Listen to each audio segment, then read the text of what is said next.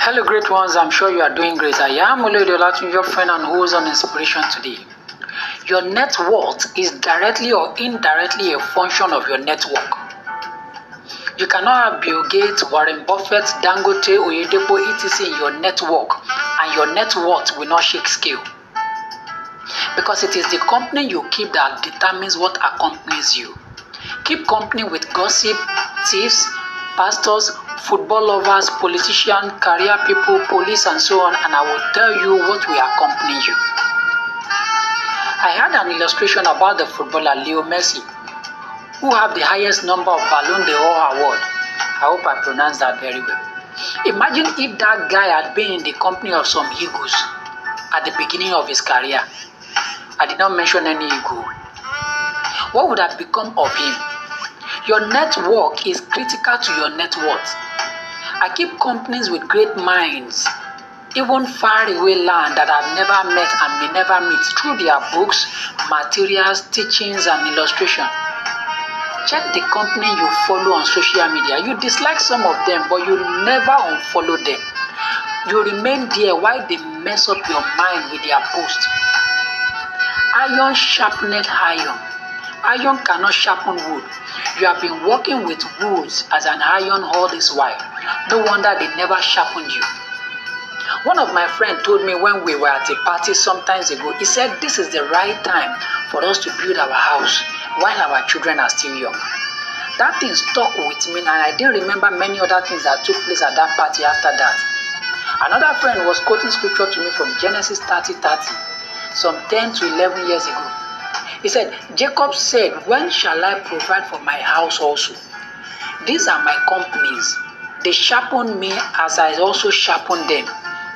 Please note that the company that is right for you, that will take you to point A, may not be right for you to take you to point B. If not all, some need to be overhauled and replaced. Instead of saying this year I will do this or that, find the right people doing it well and relate with them. Join their company. I have had the privilege of working in few places. When I leave for a better place, that doesn't mean the former colleague or company is bad. I still keep in contact, get in touch, but not with all. Some contacts are deleted almost immediately. It was only necessary I keep their contacts then while we were working together. Someone said, if people can't trust the company you keep, they can't trust you. Your company is a reflection of who you are. Someone went for an interview, and according to him, he didn't see many staff driving in or parking cars, and he concluded this company won't pay you very well. Staff are not coming with their own vehicles, and he turned back. I have also heard this story or fiction many times before of a baby lion that was caught and placed among the sheep to grow together. The lion sheep grew together with the sheep and did anything and everything sheep do, eat grass and all that. Whenever they go out and they sight a lion, they all run for their dear lives, including the lion sheep. One day the sheep were drinking water from the river, and he saw a reflection of his face in the water and realized it looks like that lion they used to run from.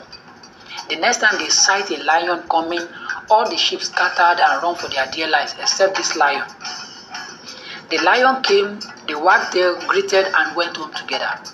The lion sheep lost his real identity because he was in the wrong company for a long while. You may grow in the company of poor people or in poor neighborhood. There is no problem. We all start from somewhere. But don't let the ghetto enter into you. Some people have been removed from ghetto, but ghetto has not been removed from them. Slave trade have long been ended in Africa. Colonization have long been forgotten, but African behavior is still affected by the company they were many years ago. I still have much to say, but no time. See you later, and it is bye for now.